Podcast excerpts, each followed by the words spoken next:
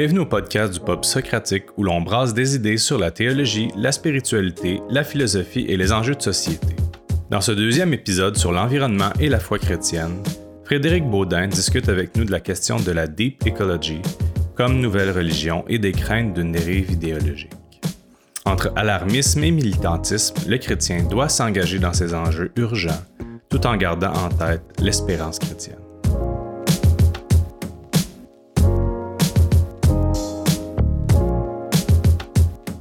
Qu'est-ce que vous répondriez à quelqu'un qui dirait ben euh, l'écologisme c'est c'est comme une nouvelle religion, ça prend la place de Dieu, euh, c'est l'idolâtrie de la création et tout ça. Tu sais, je pense même euh, dans ah, un de oui. vos articles vous aviez dit euh, en idolâtrant en idolâtrant la création au lieu d'adorer le Créateur, l'homme qui se croit sage se conduit en réalité comme un insensé.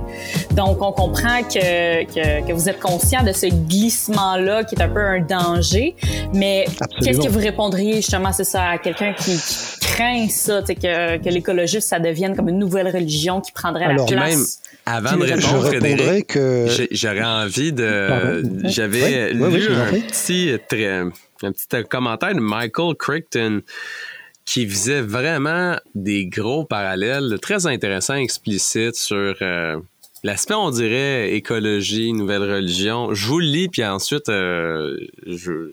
Je vous inviterais, oui, à oui. répondre à la question de mm-hmm. Joël qui est très intéressante.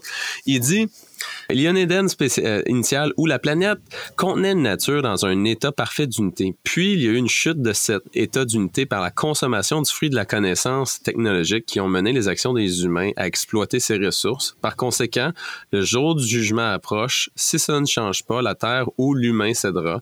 L'humain est un pêcheur d'énergie voué à mourir, à moins qu'un salut lui soit offert. » maintenant appelé peut-être le développement durable, l'Église de l'environnement. Ses fidèles communient à la nourriture bio et organique et au pain sans pesticides. Fait que environnement et euh, religion. Oui, merci pour cette question et puis pour cette lecture. Alors, vous entendez bien un certain nombre de confusions hein, dans, dans, dans tout cela. Euh, que, que dit l'apôtre Paul? Moi, j'aime bien revenir quand même à, à, à la démonstration. Elle est très, très forte hein, dans, dans l'Épître aux Romains au chapitre un, les, les versets vingt à vingt-huit à peu près. Hein. Euh, quand Paul dit, et c'est un peu de cela que je me suis inspiré pour la phrase que vous avez citée, Joël, mm-hmm. euh, ils se vantent d'être sages et ils sont devenus fous. Mm-hmm. c'est, c'est un petit peu ça. Euh, Alors oui, je suis d'accord, euh, l'écologie peut devenir une nouvelle religion. J'ajoute même, euh, ça peut prendre les formes d'une dictature. Et je, je crains beaucoup cela, hein, parce que euh, en effet, on peut faire. Alors vous savez, euh, on a ça un petit peu dans. J'ai cité les mouvements du Nouvel Âge. Alors c'est un peu confus ce, ce Nouvel Âge, c'est, un, c'est, c'est pas toujours très repérable, mais ce culte à Gaïa. Vous avez, on a entendu parler de cela. Hein. Gaïa, c'est la, la terre divinisée, c'est la divinité de la terre, si vous voulez. Et il y a dans ces cercles-là tout un culte qui est rendu à la terre, la terre-mère.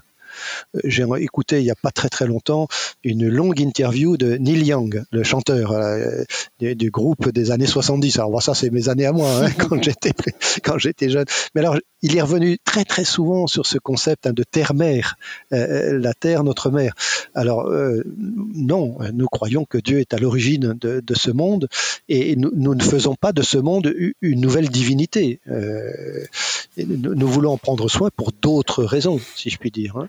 Et il ne faut pas confondre. Mais l'écologie, alors je dirais l'écologisme, de façon un petit peu plus euh, voilà, accentuée, euh, peut devenir une nouvelle religion. Oui, en effet, euh, c'est, ça n'est pas faux, comme on peut remplacer Dieu par toutes sortes de choses. Vous savez, euh, il y en a qui feront, euh, je ne sais pas quoi, moi, du football ou de la musique, euh, de, de vrais dieux qui auraient mmh. occupé toute leur vie. Et l'écologie peut être ça. Et puis, cette écologie déconnectée, justement, euh, de toute réalité euh, spirituelle, alors on est un peu à l'inverse, là, euh, très mécaniste, hein, euh, où, où, bah, euh, oui, je crains qu'on ne tombe dans les mêmes travers. J'ai parlé un petit peu de, de dictature, c'est un mot un peu fort, mais vous savez, dans les mouvements écologistes, il y a ce qu'on appelle la Deep Ecology, la, l'écologie profonde ou des profondeurs, comme vous voudrez, euh, qui va jusqu'à dire que si l'être humain disparaissait, la Terre s'en porterait d'autant mieux. Et, et, et ça va jusque-là. Et c'est écrit, hein, c'est, c'est vertigineux. Euh, certains proposent même en, en disant, vous voyez, une pandémie, euh, et si c'était de plus grande envergure, et pourquoi pas un conflit de grande envergure, ben, la population humaine diminuerait et la porte s'en la Terre s'en porterait beaucoup mieux. Alors là, je suis scandalisé. Mmh. Euh, ce n'est pas du tout... On est très loin du mandat euh, de prendre soin de la création pour le bien de tous. L'être humain euh, compris, évidemment, mmh. mais aussi euh, l'environnement. Mmh. Euh, au, au fond, si je vous comprends bien, la, la, la barrière de sécurité entre euh, le glissement vers l'idolâtrie et le fait d'avoir un, un écologiste sain, ça revient au motif on, qu'on, a par, qu'on a parlé plus tôt, Absolument. ce qui différencie, euh, ce qui différencie un écologiste athée, je vais l'appeler comme ça, versus Absolument. un écologiste plus chrétien. Mmh. Mais il y aurait oui. aussi une question... Oui, et moi, je suis un petit peu inquiet hein, de... notamment d'une sorte de dictature où on nous imposerait tout un, un train de lois euh, dites écologiques euh, ou, ou écologistes, comme vous voudrez, euh, pour nous imposer de l'extérieur toute une conduite. Euh, vous avez parlé de, de ne pas, euh, ne plus manger ceci ou cela. Je crains beaucoup cela. Euh, je crois beaucoup plus en, en la mesure, c'est-à-dire user de ce monde avec mesure, avec modération. Ça, je, je suis très convaincu de cela. Mmh. Euh, mais de là à... Et je vois beaucoup de jeunes, ça m'inquiète un petit peu, hein, qui, qui ne mangent plus de viande. J'en, j'en vois là tout autour de moi, même dans nos cercles d'église. Hein. Et, et je leur dis, mais vous savez, c'est pas exactement cela. C'est plutôt de, de faire un usage modéré. Alors, vous avez le droit de ne pas manger de viande, mais vous avez le droit d'en manger. Mmh. Mmh. Par contre, euh, faire un usage modéré de cette création, oui, ça, c'est votre responsabilité. Pas trop en manger. Mmh. Euh, et, mais il y a ça et il y a bien d'autres choses qui... Euh, ça, c'est plein de contradictions. Hein, le, quand on ouais. veut euh, avoir un comportement cohérent, on, on bute très vite sur nos, con, nos contradictions. Ben ouais. Et je vous en prie, Charles, je vous laisse maintenant. Vous avez compris que je suis un affreux bavard, il ne faut pas hésiter à me couper la parole. Ben, c'est bien intéressant ce que vous dites. Puis Joël parlait, tu sais, une des distinctions entre comment le chrétien approche l'écologie versus des gens qui l'approchent d'un angle de conviction, d'un paradigme différent. Bon, il y a cette, il y a cette prémisse-là qui influence comment on le regarde, mais il y a aussi la finalité de l'écologie. Euh, parfois, dans le discours, justement, qu'on dirait ressemble beaucoup à un discours religieux euh, judéo-chrétien. Au, dé- au commencement, il y avait une terre inaffectée par les actions des hommes. Euh, nous l'avons euh, salie, nous l'avons polluée. Par conséquent, nous avons besoin de revenir au, à, aux conditions originelles pour que tout se passe bien. Alors, euh, j'avais juste envie de vous entendre un peu parler sur cette distinction concernant la finalité de l'écologie entre les chrétiens et la personne qui euh, ne voit pas les choses dans une perspective chrétienne. Puis on remercie chacun et chacune de nos auditeurs, auditrices d'écouter la discussion.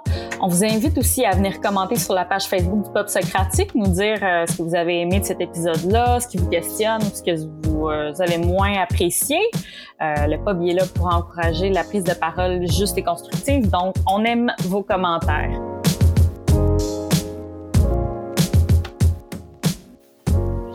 Oui, alors vous avez tout à fait raison hein, de souligner la, la différence, il me semble. Il y a encore une fois des points communs, mais il y a des différences euh, importantes, sensibles. Euh, la finalité n'est pas, la, la, n'est pas la même. Euh, nous, nous ne croyons pas que nous, d'abord nous allons résoudre tous les problèmes.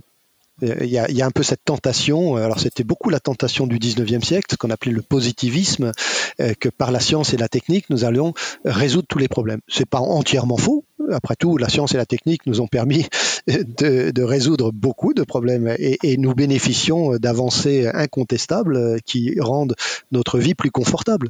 J'entends parfois un discours très négatif sur la science et, et la technique. Je trouve ça dommage parce qu'il y a, y a d'excellentes choses. Après, là encore, il ne faut pas verser dans la démesure. Hein, mais voilà, essayons en tant que chrétiens de rester euh, positifs sur mmh. la recherche, sur le développement, euh, j'ose dire le développement durable. Aujourd'hui, on parle beaucoup de décroissance, en, en mêlant un peu les concepts d'ailleurs, hein, parce que euh, il y a la décroissance philosophique, si je puis dire, avec tout le mouvement de, de, de, de, de, du groupe de Rome et de euh, rapport Meadows, et cetera. C'est tout un concept hein, qui est derrière. Euh, mais euh, j'entends souvent le mot décroissance plutôt comme euh, croissance modérée, ou en tout cas Euh, revenir à une vie un petit peu plus euh, normale, si je puis dire, mesurée, euh, qui correspond à, à, véritablement à nos besoins, mais pas au-delà de nos besoins. Mmh.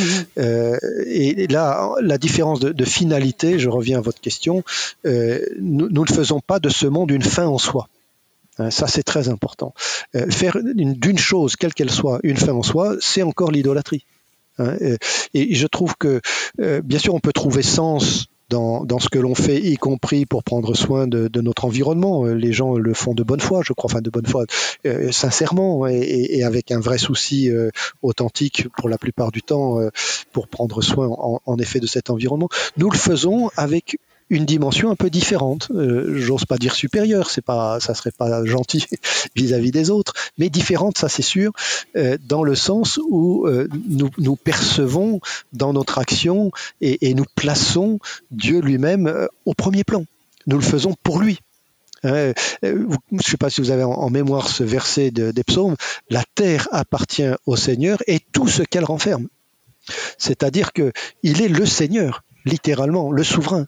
Et ce que nous faisons, ce que nous vivons, nous le faisons et nous le vivons pour Dieu. C'est, ça, c'est une finalité très, très différente.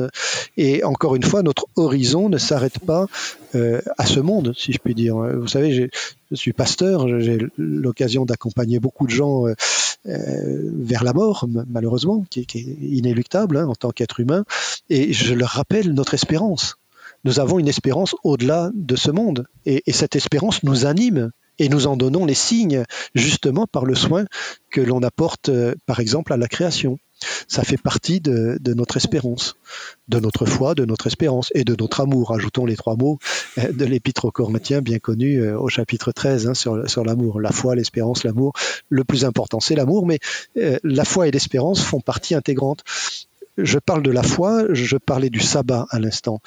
Euh, le sabbat, c'est quoi ? C'est faire confiance à Dieu pour qu'il pourvoie à nos besoins, même quand on se repose. Hein, c'était ça, euh, l'idée. Et euh, nous, nous vivons dans cet ordre-là aussi. Alors, par rapport à tous les constats très alarmistes, il y a une chose dont on n'a pas parlé, un verbe dont on n'a pas parlé, c'est multiplier, remplissez la terre, peuplez la terre. Alors, ça donne le vertige. Ça donne le vertige, parce qu'il faut quand même bien noter que nous sommes passés de deux milliards d'habitants en dix-neuf cent trente ben ouais. à six milliards en l'an deux mille, et nous sommes aujourd'hui huit milliards. C'est-à-dire qu'une multiplication par trois en soixante-dix ans. Hein, de mille neuf cent trente à deux mille, on passe de deux à six milliards d'habitants. C'est, c'est considérable. Et bien sûr, il a fallu nourrir, abriter, équiper tout ce monde-là, et c'est un peu la cause de, de nos problèmes, ben hein, oui, puis, notamment euh, écologiques. J'ai envie de dire aussi là-dessus, ce qui est fascinant, c'est comment que la croissance démographique est associée à comment on a été capable de prendre soin, à quelque part, des humains, des conditions des humains. Euh, le boom technologique et industriel qui, euh, aujourd'hui, on décrit comme étant le principal responsable, finalement, oui. du réchauffement climatique, est aussi à l'origine... Oui, vous savez que c'est exact, mais en même temps, qu'est-ce qu'il faut dire à ce sujet ? Euh, d'abord que le défi était énorme. Il fallait nourrir une population qui était en très grande croissance. Alors oui, on peut se retourner sur le passé en disant « Oh là là, ils ont, ils ont utilisé des pesticides, des engrais à foison, et cetera » c'est, bon, oui, c'est vrai, c'est un constat que l'on fait. D'ailleurs, j'ai mentionné tout à l'heure Rachel Carson avec son Printemps silencieux. Sa démonstration euh, portait sur le D D T, hein, qu'on a beaucoup utilisé et qui était encore présent, un certain nombre de, de pesticides aussi, dans les sols, euh, bien après qu'on les a euh, utilisés. Et, et Et oui, on a très vite dénoncé aussi les excès, de, mais en même temps, ça n'était pas si simple, ça donnait le vertige.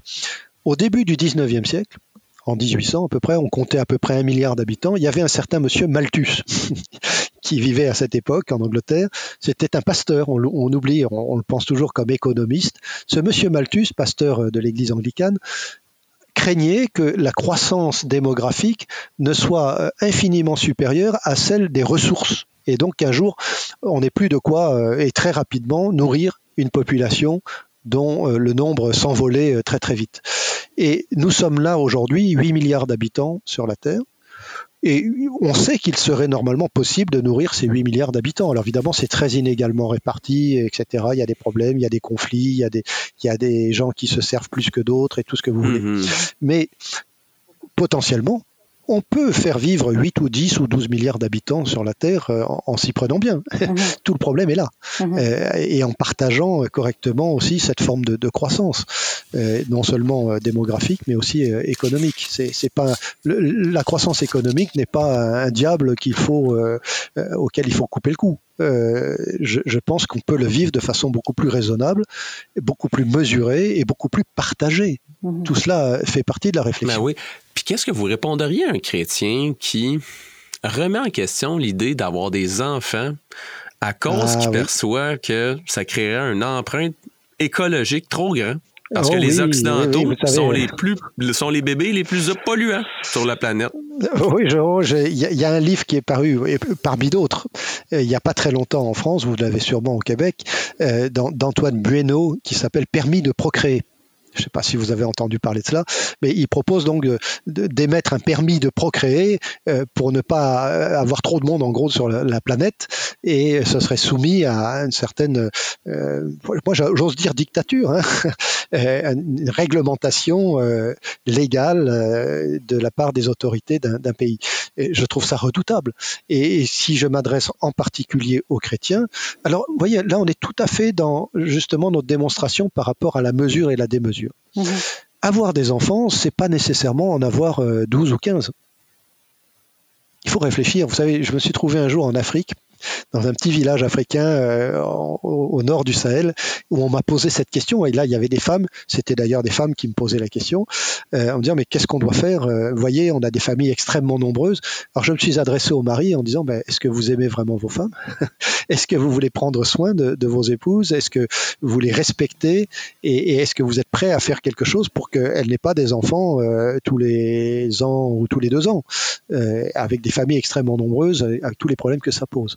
Mais vous voyez, là, on est à l'autre extrémité où des gens ne veulent plus avoir d'enfants. Et j'entends ça beaucoup hein, parmi les jeunes, y compris dans ma propre église, ma propre paroisse. J'ai entendu des jeunes qui ont quinze, dix-huit, vingt ans, vingt-cinq ans. Euh, ah ben nous, on préfère pas avoir d'enfants.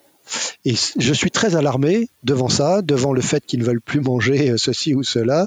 Il euh, y, y a un certain nombre de choses là qui, qui me troublent beaucoup dans, dans cette jeunesse. Et je leur dis, mais attendez, euh, ayez confiance. Ayez confiance. La foi, c'est la confiance. Maintenant, la confiance, ce n'est pas non plus faire n'importe quoi. Et ce n'est pas manquer de sagesse.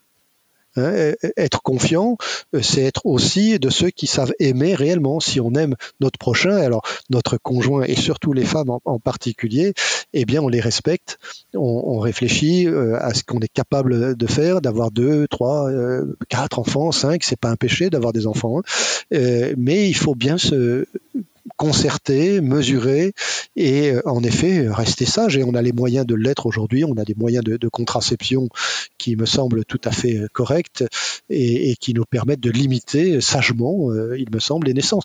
Mais de là à ne plus avoir d'enfants, non. Euh, je dirais, on serait dans euh, voilà, un, un point de vue complètement inversé, euh, alors que nous sommes, pour nous, chrétiens, aussi dans la confiance. Mm-hmm. Mais en même temps, si, tu sais, si je vous entends bien quand même, le, ce que vous euh, ce que vous redoutez ou ce que vous aimez pas de cette pensée-là, c'est quelqu'un, par exemple, qui en voudrait des enfants, mais qui dit « j'en aurai pas parce que je crains que ça pollue ». Voilà, mais, absolument. Euh, donc, de ce, que, de, tu sais, de ce que je comprends, il n'y a, a rien de mal non plus à ne pas vouloir d'enfants. Vous n'êtes pas là. Ah oui, pour, pour d'autres raisons, euh, mmh. enfin oui, je, je, je sais bien qu'on peut. Et puis des fois, on ne peut pas avoir aussi d'enfants. Mmh. Hein, je, j'entends tous les couples qui ont des difficultés dans ce sens. Mais euh, ne pas avoir d'enfants pour des raisons, entre guillemets, écologiques, là, je réagis. Mmh. Euh, je pense que ça n'est pas une, une bonne motivation en mmh. tant que telle. C'est, c'est pas une, une bonne raison.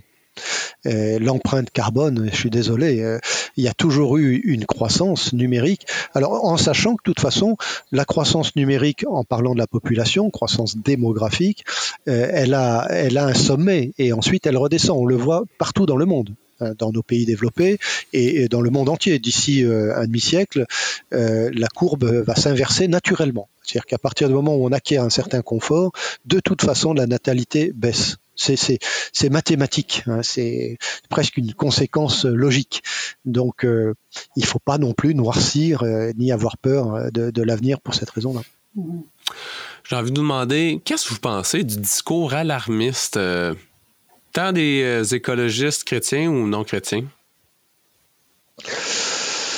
Alors, c'est là encore un peu ambigu. Euh, je pense qu'on a raison d'être alarmiste parce qu'il faut tirer la sonnette d'alarme. Euh, nous avons passé euh, les limites. Euh, d'ailleurs, j'en profite pour dire que nous l'avons passé très largement dans nos pays riches, euh, développés, les, les pays du Nord, entre guillemets, ou occidentaux, hein, comme on dit, ou industriels. Euh, là, Juste nous avons pour largement là, passé les limites. Quelles limites voulez spécifiquement dire qu'on a dépassées? Alors, on, les limites à la fois de, de surproduction, de surconsommation, et on peut ajouter aujourd'hui de surréalité. Vous savez, on, on entre dans, mmh. dans, dans une ère un petit peu où on passe toutes les limites, mais bien évidemment de, de surproduction, de surconsommation. On est allé trop loin. Euh, vous savez, on voit bien dans nos pays riches, euh, l'obésité est devenue euh, malheureusement euh, extrêmement courante, euh, ce qui est un peu scandaleux.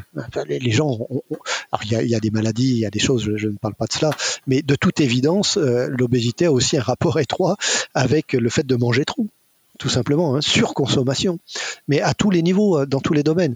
Euh, les pays riches ont une grande part de responsabilité. Ah, elles ont un grand privilège, c'est que face aux excès, euh, la richesse permet aussi de corriger les excès. Euh, je pense de la pollution, bah, euh, on a aussi les moyens et on a aussi une législation dans nos pays, euh, des lois qui permettent bah, de, de revenir un petit peu plus vite à, à la normale. Si je prends l'exemple des pays du Sud, qu'on dit en développement, et je, j'ai beaucoup euh, parcouru aussi l'Afrique, en particulier l'Afrique de l'Ouest. Alors là, euh, malheureusement, la dégradation de l'environnement, elle est aussi une réalité, parce que la culture sur brûlis, euh, les, les pratiques euh, agricoles, si vous voulez, du Sud, font que l'environnement est très dégradé. Donc elles ont aussi une responsabilité sur leur propre environnement. Mais de toute évidence, euh, la façon dont elles dégradent l'environnement ne se fait pas du tout de la même manière que dans les pays riches. Et le malheur, le grand malheur, c'est qu'elles n'ont pas les moyens de corriger hein, cette euh, euh, trajectoire déviée complètement. Euh, c'est, c'est tout le drame, je dirais, hein, dans, entre le Nord et, et le Sud, l'inégalité entre les uns et les autres face à la question é- écologique. Euh, mais nous sommes tous un peu responsables. Moi, je me suis beaucoup occupé euh, dans les pays en développement de voir comment justement on pouvait euh, participer, collaborer, appuyer, aider les projets de développement agricole, parce que les gens ont besoin de se nourrir, tout simplement. Hein. En Afrique sahélienne, euh, l'enjeu, c'est de se nourrir, c'est de manger à sa faim. Et il y a tout un projet qui a été développé je, au travers de, de, d'un bocage, c'est-à-dire l'implantation de, de haies bocagères. Je, je, j'ai apporté le livre là, Un bocage au Sahel, euh, que j'ai co-écrit avec Henri Girard, qui, qui lui est vraiment la personne principale dans cette affaire. Mais j'en, j'encourage vraiment à aller voir le, le site de Terre Verte, euh, au Sahel, au, au Burkina Faso très exactement, et de voir comment cet homme, à, à force de, de, de réfléchir avec les gens, de vivre avec les gens, il n'a rien importé, rien imposé, rien, il a développé ça avec les gens sur place, avec sa femme d'ailleurs qui est burkinabé également, euh, et comment ils ont réfléchi à une nouvelle pratique agricole qui a fini par régénérer complètement le milieu et leur donner de quoi vivre, de quoi manger à leur faim. Voilà une écologie pratique euh, que tout le monde devrait euh, euh, méditer un petit peu, dont devrait s'inspirer, parce que l'écologie, euh, pour moi, c'est ça. Ça, c'est la véritable écologie. Vraiment intéressant, tu sais, ce que vous partagez. Puis c'est le fun de voir comment est-ce que vous avez été euh, en action auprès des personnes vraiment dans le besoin pour les soutenir euh, sur des besoins aussi minimales puis aussi distants de notre propre réalité en tant qu'Occident, où est-ce que la majorité des gens n'ont jamais eu à se, bar... à se questionner oui. pour manger trois fois par jour, là. Et oui, et c'est une question énorme. Et vous savez, quand on parcourt tous ces pays, on n'arrête pas de se la poser, cette question. Et ça fait souffrir. Ah ouais. Parce qu'on on a envie de trouver des remèdes. Mais je pense que ce fameux bocage au Sahel, c'est une très, très, très belle histoire, une très belle solution. Ouais, on mettra le lien oui, de écoute, on mettra le lien de ce livre-là dans notre euh, la description oui. de notre euh, discussion là, oui, que lorsqu'on la beaucoup. publiera, comme ça nos auditeurs pourront euh, aller le consulter, peut-être l'acheter, là, ça c'est sûr. Et puis aussi la Bible et l'écologie hein, que vous pouvez mentionner, où, où tout ce que j'ai dit euh, se trouve aussi dans, dans ce livre. Ouais, on va faire un, une liste euh, de vos livres, là, ça c'est, certainement. Alors, je vais vous demander, tu sais, dans toute cette réflexion-là là, sur l'écologie, parce qu'au sein même des églises, on a des croyants avec un rapport différent quant à l'écologie. Un rapport différent sur leur position, sur le niveau d'importance. Parce que des fois, on peut être en faveur de l'idée où est-ce que l'humain est responsable du réchauffement climatique et donc, on a besoin de faire des changements à nos comportements.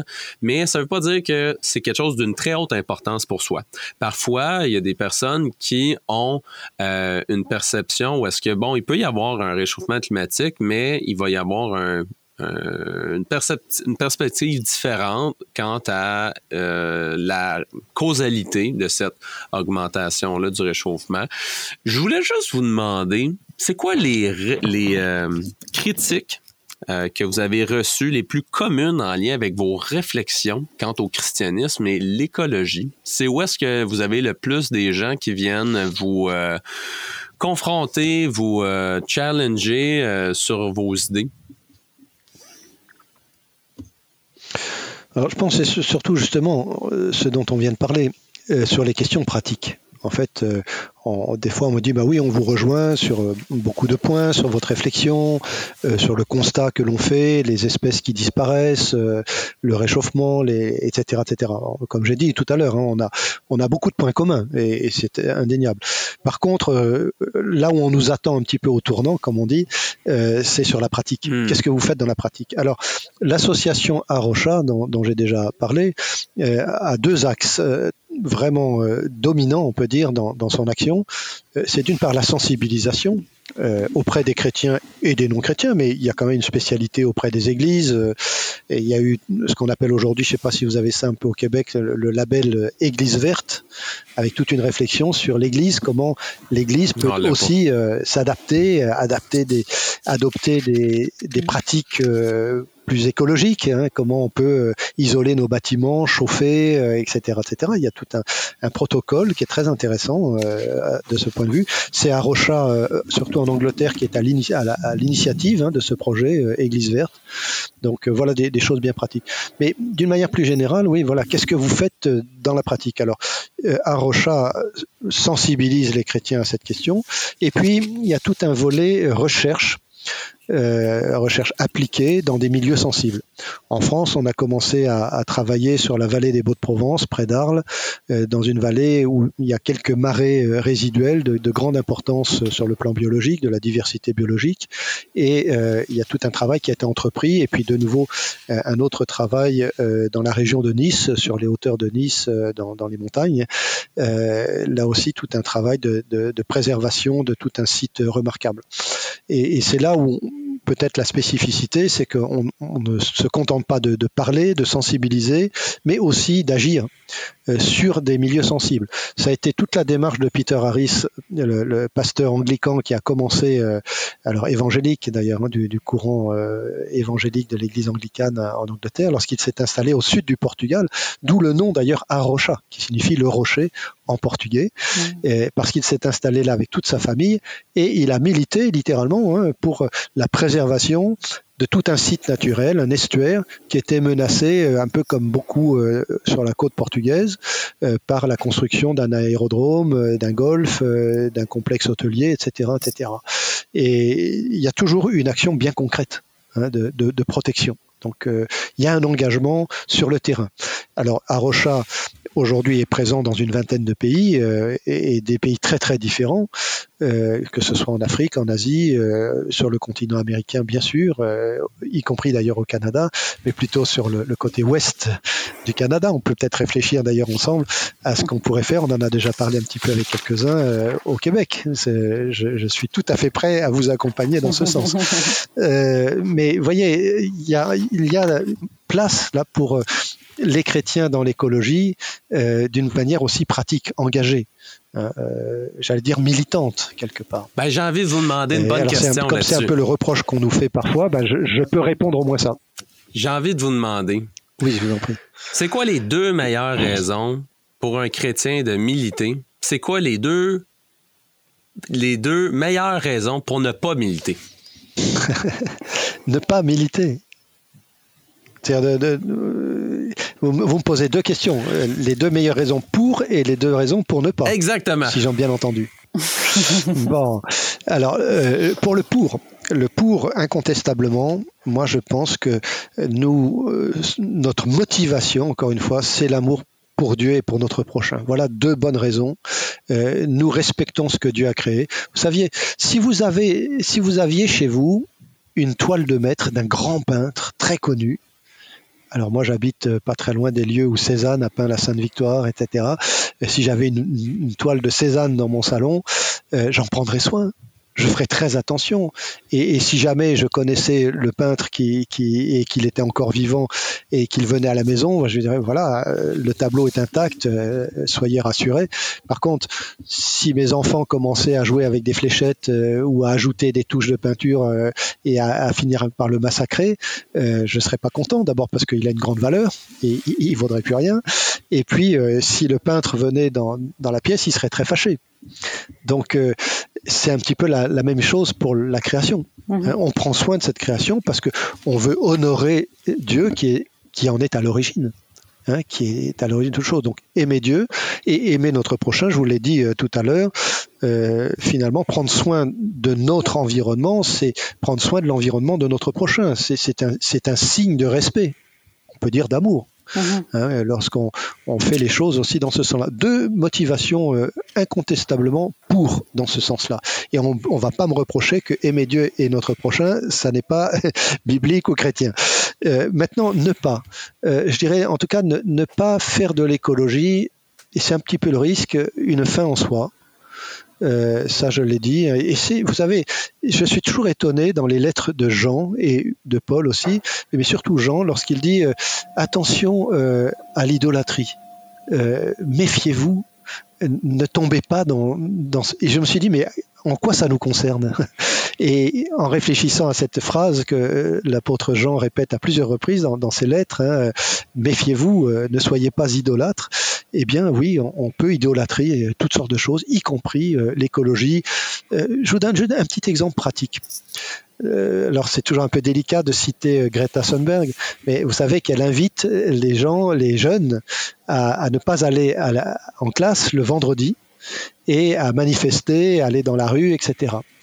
Bon, je peux comprendre le mouvement de, de contestation, la crainte des jeunes, tout ça je l'entends très très bien, mais pourquoi le vendredi ? Pourquoi pas le samedi euh, ou, ou même le dimanche après-midi ? Pourquoi empêcher des jeunes d'aller à l'école où ils ont besoin de s'instruire, justement pour être plus performants, pour euh, habiter peut-être ce monde de manière euh, meilleure ? euh, Je trouve ça dommage. Et il y a, y a un moment où il faut savoir résister. Hein, j'irais, euh, je n'irai pas jusque-là. Et si j'étais parent, moi j'ai plus d'adolescents à la maison, mais euh, si j'étais dans ce cas, je dirais, ben, je les encouragerais à, à, à promouvoir, oui, pourquoi pas, à même aller dans la rue, et cetera, faire entendre un peu leur, leur colère, leur, leur euh, tristesse, leur crainte. Tout cela, euh, il faut l'entendre, mais pas forcément le vendredi pendant les cours. Moi, j'ai, je me mets à la place des professeurs. Donc, votre, votre, votre côté militant classe, vous que... amènerait à être en désaccord avec la désobéissance civile. Absolument. Je, je dirais euh, oui jusqu'à un certain point, mais pas à n'importe quel point. Et je pense qu'il y a des limites, là encore. Et il y a aussi un souci d'obéissance à, à nos autorités. Et parmi nos autorités, ben, il y a les autorités de, éducatives. De, voilà. C'est, c'est un, un exemple parmi tant d'autres. Mm-hmm. Hein, je, je n'irai pas jusqu'à ce point. Ça, c'est, ça me paraît euh, certain. À quelles conditions est-ce que vous seriez en accord avec la désobéissance civile pour ah. militer? Ben, dans la mesure où ça s'inscrit dans un cadre euh, acceptable. Euh, je vous ai dit, si on, si on me disait il faut euh, aller dans la rue pour euh, crier un petit peu notre désarroi, notre crainte, euh, éventuellement notre colère sur la façon dont on vit dans ce monde, je dirais oui, pourquoi pas. Hein, un peu comme Martin Luther King l'a fait euh, par rapport à, à, aux, aux questions du racisme. Euh, on a le droit. Hein, euh, mais si on peut le faire, je dirais, dans des conditions acceptables, c'est mieux. Mm-hmm. Je ne sais pas si ma réponse vous, vous satisfait, mais euh, euh, il me semble qu'il y a, il y a un cadre pour cela. Et parf... Alors, ce qui est un peu choquant dans l'exemple que j'ai, j'ai pris, euh, c'est, c'est le fait que ce soit systématique tous les vendredis. Ça aurait été un vendredi, bon, à la rigueur, pourquoi pas, voilà, on peut pas non plus.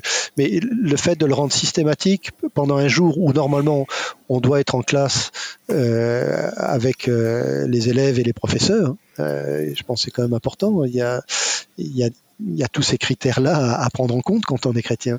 Et, et pourquoi ne, ne pas demander à ce que ça se passe le samedi ou le dimanche après-midi ? je, je, je dis volontairement l'après-midi, parce que le dimanche matin, on peut le réserver aussi pour euh, le, l'église. J'entends que vous êtes un partisan de la modération qui a toujours bien meilleur goût.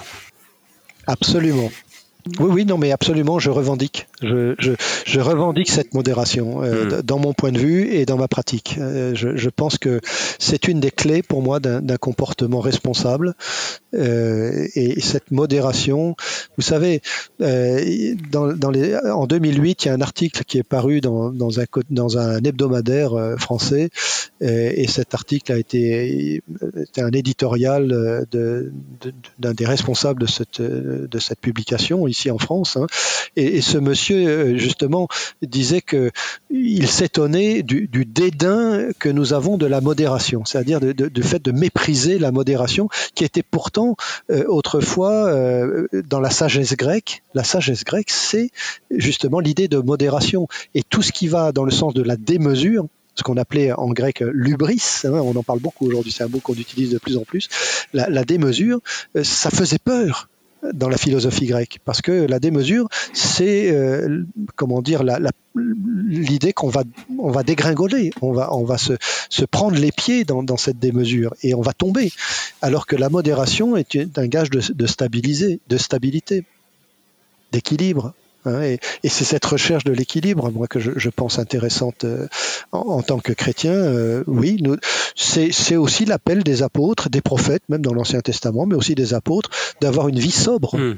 modérée, hein, faire us, usage de ce monde de façon euh, équilibrée. Est-ce que ça vous arrive parfois qu'on vous critique de ne pas en être assez radical? Bien sûr, bien sûr.